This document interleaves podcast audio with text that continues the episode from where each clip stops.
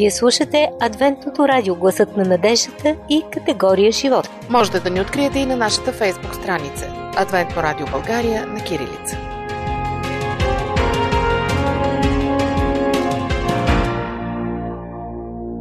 Добре дошли в категория живот. Аз съм Мира и ви пренасям директно в царството на абсурда. Кое е това царство? Ми Божието царство, разбира се. А защо го наричам царство на абсурда, ще разберете, ако изслушате предаването до края, скъпи приятели. Подготвили сме ви три библейски истории, които обясняват това. Започваме.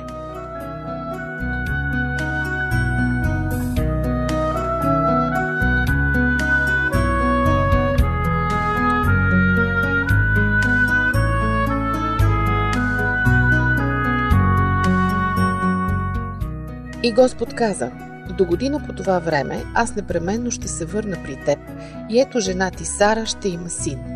А Сара слушаше от входа на шатрата, която беше зад него. А Авраам и Сара бяха стари на преклонна възраст. На Сара беше престанало обикновеното на жените. И Сара се засмя в себе си и каза, като съм устаряла, ще има ли за мен удоволствие, като и господарят ми е стар? Ето вие, Сарая. Тя вече е в златните си години, а Бог те първа и обещава син. Тя е въодушевена. Отива в магазина за родилки и си накупува широки дрехи.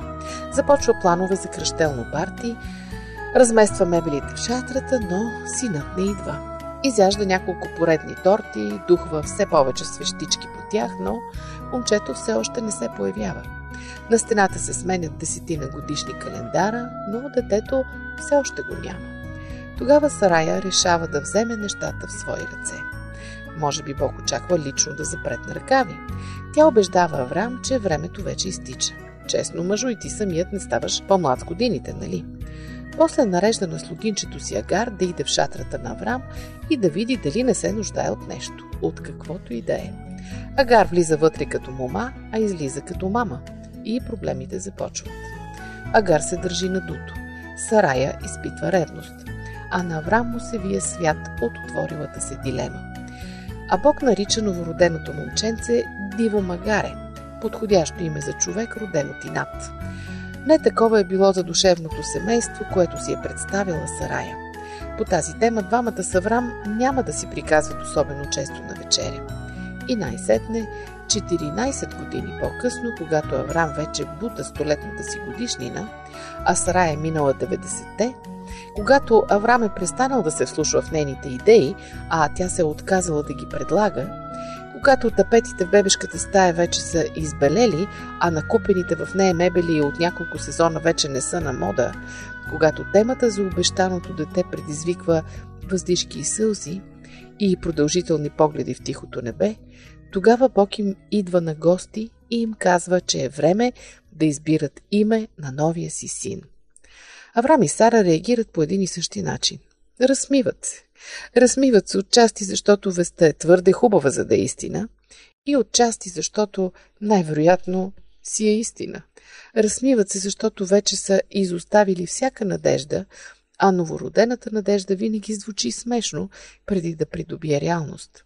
Разсмиват се на налудничавостта на цялата ситуация.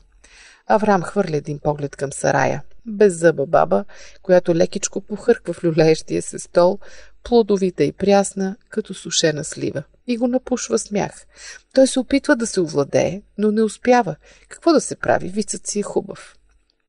Сарая е не по-малко развеселена. Когато чува веста от гърдите и се отскубва лек кикот, преди да се умее да го овладее. Тя избрътвя нещо там, че на мъжа и ще му е нужно повече, отколкото му е останало, и отново се изкисква. Двамата ги досмешава, защото това е обичайната реакция, когато някой дойде при вас и ви каже, че ще извърши невъзможното. Смеят се до някъде на Бога, но до някъде и заедно с Бога, понеже той също се смее сега. И сетне, с усмивка на лицето, той се заема да извърши за тях онова, което му се отдава най-добре – невероятното.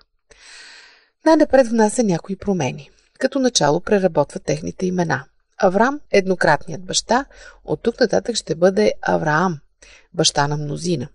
Сарая, пресъхналата, за напред ще се нарича Сара, майката. Но Бог не се спира единствено до имената им. Той трансформира и начина им на мислене, преработва вярата им, преустройва отношението им към света, променя начина по който си обясняват думата невъзможно. А над всичко останало, той поправя отношението на Сара към вярването в Бога. Ако е можела тогава да дочуе думите на Исус за бедните по дух, най-вероятно би възкликнала «Прав е! Правя ли нещата по свой начин, забатачвам. Позволя ли на Бога да ги движи, забременявам. Да се не начуди човек.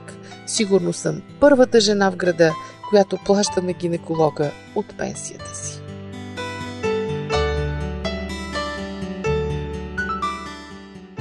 Вие слушате категория живот, аз съм Боби. Очакваме ви на нашия телефон с код за Пловдив 032 633 533. След малко продължаваме с втория поданик на Царството на абсурда, така че останете с нас.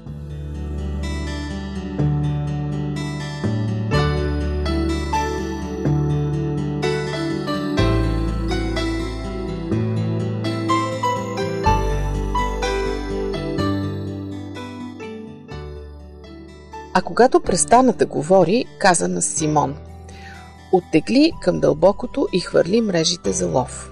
А Симон в отговор каза Учителю, цяла нощ се трудихме и нищо не уловихме, но по твоята дума ще хвърля мрежите. И когато направиха това, уловиха твърде много риба, така че мрежите им се прокъсваха. И те извикаха съдружниците си от другия кораб да им дойдат на помощ и те дойдоха и напълниха и двата кораба толкова много, че щяха да потънат.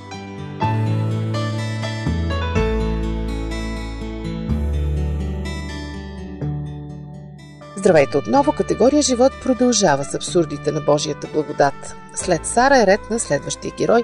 Пренасяме се 2000 години напред в историята и пред нас се изправя Симон – ето и неговото свидетелство.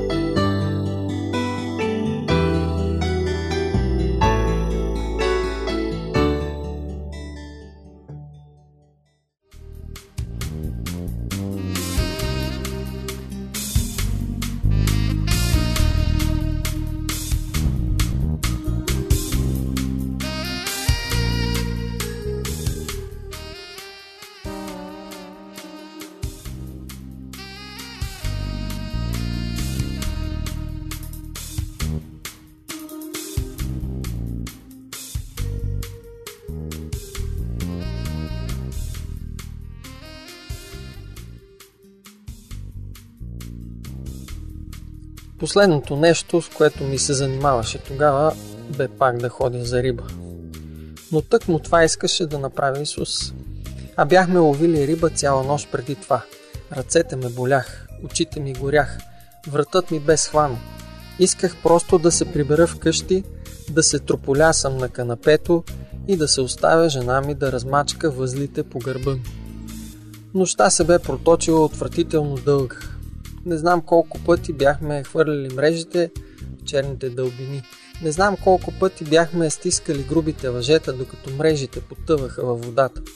Цяла нощ се бяхме взирали за едно подръпване, за едно помръдване, за едно поплискване, с което трябваше да даде знак, че нещо се е хванало, но на празно.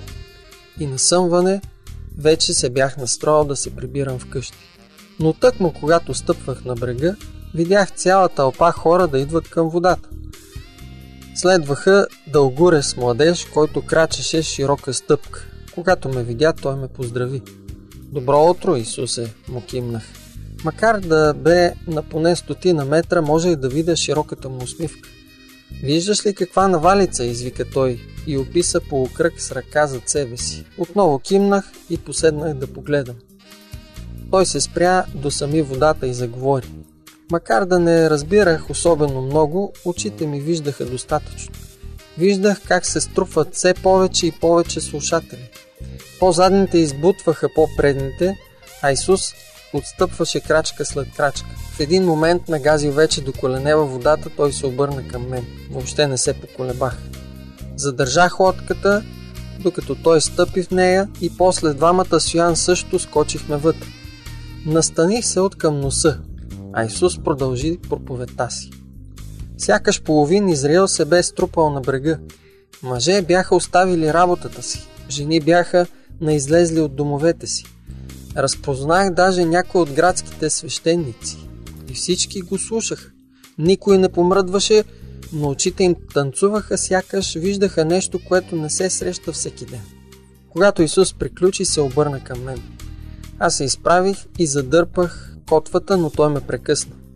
Греби към дълбокото Симоне. Отиваме за риба. Въздъхнах. Погледнах към Йоан, мислехме едно и също нещо. Нямаше никакъв проблем да използваме лодката ни като платформа. Но да ни води на риболов, това си беше наша територия. Поне че и да кажа на този дърводелец проповедник, ти си гледай проповядването, а пък ние ще си гледаме риболова. Но от устата ми излезе по-предпазливо изречение. Цяла нощ сме работили и нищо не хванахме. Той просто ме погледна, аз погледнах към Йоан. Йоан чакаше моето решение. Ще ми се да ви кажа, че съм го направил потигнат от любов. Ще ми се да ви кажа, че е било от отдадено си посвещение, но не мога да си кривя душата. Мога само да кажа, че си има време за питане и си има време за слушане. И така, колкото с сумтене, толкова и с молитва, отблъснахме лодката от брега. Всяко загребване мърморех нещо. Всяко цопване на греблата мрънках. Няма начин. Не е истина. Не може да бъде.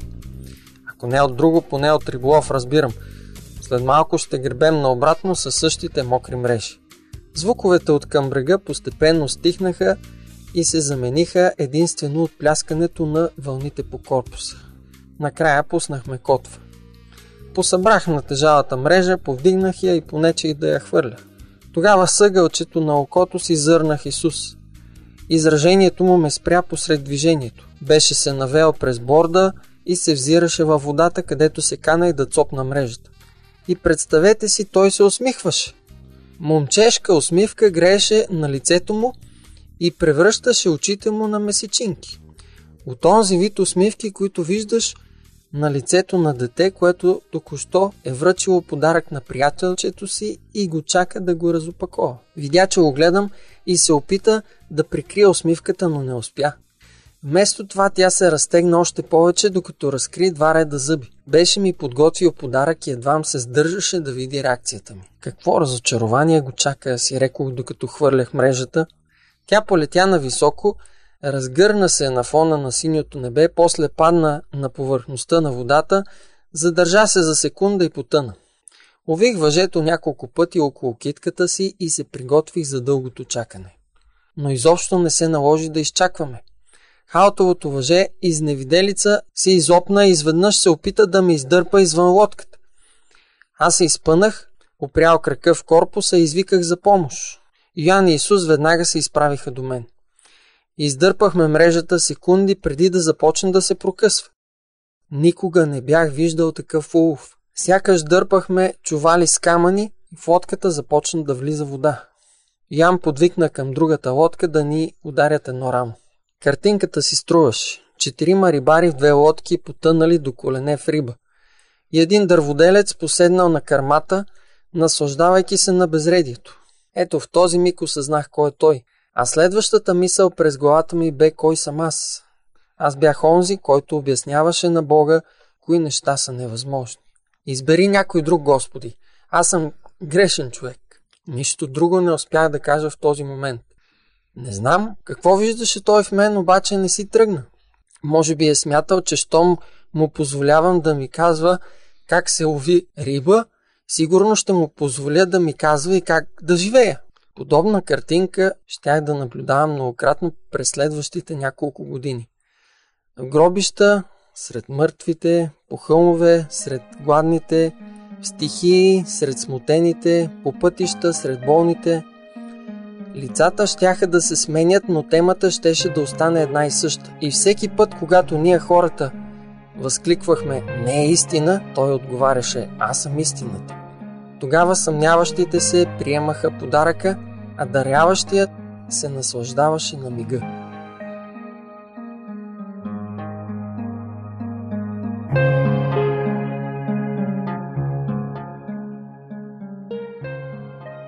Скъпи приятели, след малко продължаваме с третия герой на благодата, затова не смените частотата. Не забравяйте, че всичките ни предавания ви очакват в нашия архив в сайтовете ни awr.org и awr.sdabg.org. А във Facebook можете да ни слушате и в предаването за деня в удобно за вас време. Това е категория живот. Аз съм Мира. След малко продължаваме.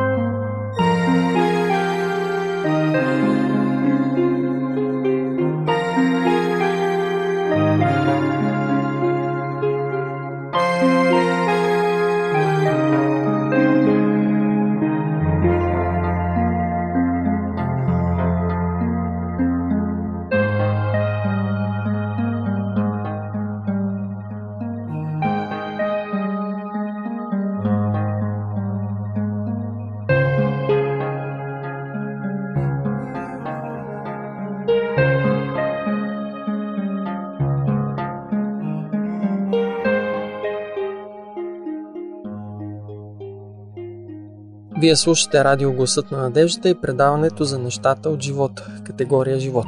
Аз съм Боби, все още сме в царството на абсурда.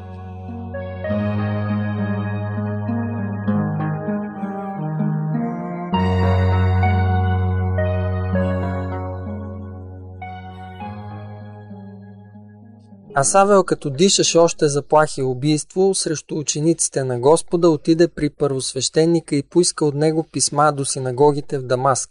Така че ако намери някой от това учение, мъже или жени, да ги докара вързани в Ерусалим. И на отиване, като наближаваше Дамаск, внезапно блесна около него светлина от небето. И като падна на земята, чу глас, който казваше «Савле, Савле, защо ме гониш?» И той каза «Кой си ти, Господи?» А той отговори, аз съм Исус, когато ти гониш. Трудно е за теб да риташ срещу устен. И той треперещ и поразен каза, Господи, какво искаш да направя? А Господ му каза, стани и иди в града и ще ти се каже какво трябва да правиш. Моята сила най-добре се проявява у слаби хора. Тези думи са на Бога. Записал ги е Савел. Бог казва, че търси празни съдове, а не силни мускули. Савел е доказателство за това. Преди да се срещне с Христос, Савел е нещо като герой сред фарисеите. Той е основният им нападател и голмайстор. Съблюдава закона, поддържа реда. Добрите юдейски майки го дават за пример за послушно юдейско момче. Канят го на официалните правителствени закуски, избират го за патрон на формални събития, редовно прерязва ленти. Докладите му до тайните служби редовно се появяват в Wikileaks. Той бързо се издига като евентуален наследник на своя ментор Гамалил. Ако някъде може да има лауреат на орден за религиозни постижения, това би бил Савел. От гледна точка на верската си традиция, той сякаш е роден като духовен милиардер, с единия крак в небето. Вижте собствените му думи. Ако някой някога е имал основание да се надява сам да спаси себе си, това бих бил аз. Ако други могат да се спасяват чрез постиженията си, аз със сигурност се вписвам. Защото съм преминал през юдейската церемония за мъжество още на 8 годишна възраст, след като съм роден в чистокръвно юдейско семейство, разклонение на древния клан на Винямин. Аз съм истински юдейн, ако въобще някога е имало такъв. Нещо повече, аз бях и член на фарисеите, които изискват пълно подчинение на всеки един юдейски закон и обичай. Относно искреността ми, да, с толкова голяма отдаденост съм преследвал църквата и съм се старал да спазвам всяко едно юдейско правило, всяко предписание до последната точка. Той е роден с синя кръв и с широки очи. Този млад ревностен зелот е напълно отдаден на каузата да опазва Божието царство възможно най-чисто. А това според официалната държавна политика означава всички християни да бъдат държани далеч от него. Савел крачи през площада като генерал, който настоява всички подхлъзнали си юдеи или да отдадат чест на знамето на Отечеството, или да се сбогуват със семейството и надеждите си. Всичко това обаче се сгромоляса в прахта на завоя на една магистрала. Въоръжен с призовки, белезници и съпроводен от цяла шайка гардове, Савел се е запътил към град Дамаск да търси врагове на Синедриона. Изневиделица, пред него светва осветление като от стадион и от нищото прогърмява глас. Когато Савел осъзнава, чий е гласът, челюстта му увисва до земи. Миг по-късно цялото му тяло рухва на асфалта. Той стиска зъби, очаквайки най-лошото. Знае, че всичко е приключило. Вече усеща примката около врата си. Подушва букета върху катафалката си. И трескаво се моли със всичко да се приключи бързо и безболезнено. Но го очаква само тишина. И първата от цяла поредица житейски изненади. Той се озовава слисан и същисан в нечия спалня. Там Бог го оставя в продължение на три дни да мисли. На очите му има толкова плътни люспи, че единственото място, на където може да гледа, е навътре в себе си. А гледката никак не му харесва. Той вижда себе си такъв какъвто е. По собствените му думи, най-лошият от всички грешници.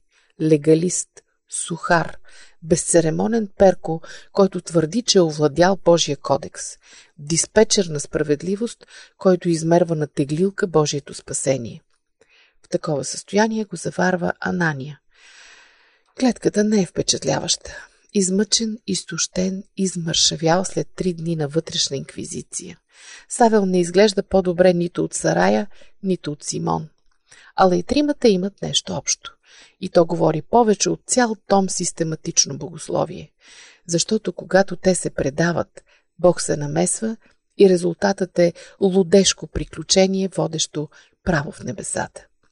Савел има едни гърди преднина пред богатия млад началник. Той знае много добре, че с Бога не можеш да въртиш лъжвериш. Затова сега не се опитва да натрупа разни оправдания, а само моли за милост самичък в тази стая със своите грехове на душата и кръв по ръцете, той моли да бъде очистен. Инструкциите на Анания към Савел си струва да се прочетат. Какво чакаш сега? Ставай, кръщавай се и се измивай от греховете си, призовавайки неговото име. Не се налага да му повтарят. Законникът Савел се погребва на място, а на негово място се ражда освободителят Павел. Той вече не е същият. Светът след него също. Подготвя проповеди, учи ученици, изминава почти 10 000 километра като мисионер. Когато сандалите му не шляпат, писалката му скърца. Когато не тълкува тайните на благодата, той излага богословието, което след години ще определи хода на цивилизацията на няколко континента. Всичко изказано от него може да се обобщи в едно единствено изречение. Ние проповядваме разпнатия Христос. Не, че не може да съчини някаква друга проповед. Просто не е способен да изчерпа до край тази. А онова, което го поддържа е абсурдността на цялата тази работа. Христос спокойно е можел да го довърши още там, на пътя. Даже е трябвало да го стори. Трябвало е да го остави на пустинните вихрушки хиени. Трябвало е да го запокити директно в ада, но не би. Вместо това го е изпратил сред изгубените. Самият Павел твърди, че всичко това си е луда работа. Назовава го с думи като препани камък или глупост, но в крайна сметка решава да го нарече благодат. И защитава неотолимата си лоялност с думи като любовта на Христос не ми оставя никакъв избор. Павел никога не е бил обучаван да бъде мисионер. Никога не е сядал в кресло за събрание на борт. Никога не е прочитал книга за основаване на нови църкви. Този човек просто е бил вдъхновен от Светия Дух и изцяло завладян от онази любов, която прави и най-невъзможното нещо възможно – спасението на човек. Посланието му е неустоимо. Покажете на човека неговите недостатъци без Христос и той ще рухне в канавката, обесърчен и обезверен. Дайте на човека религия без съзнание за греховност и той ще излети в облаците на дуд и надменен. Но когато съчетаете двете неща, когато в едно и също сърце грехът срещне Спасителя и Спасителят срещне греха, тогава резултатът ще бъде поредният прекатурен Павел, готов да преобърне целия свят. Трима души – Сарая, Симон и Савел. Една интересна нишка свързва и тримата. Това са техните имена. Те получават нови имена. Сарая става Сара, Симон – Петър, а Савел – Павел. И може би това е най-отчетливото обяснение на първото блаженство. Онези, които разчитат на името на Исус Христос и само на Него, получават и нови имена и нов живот. А не е ли това едно истинско царство на абсурда? Възможно е само невъзможното. До чуване, скъпи приятели!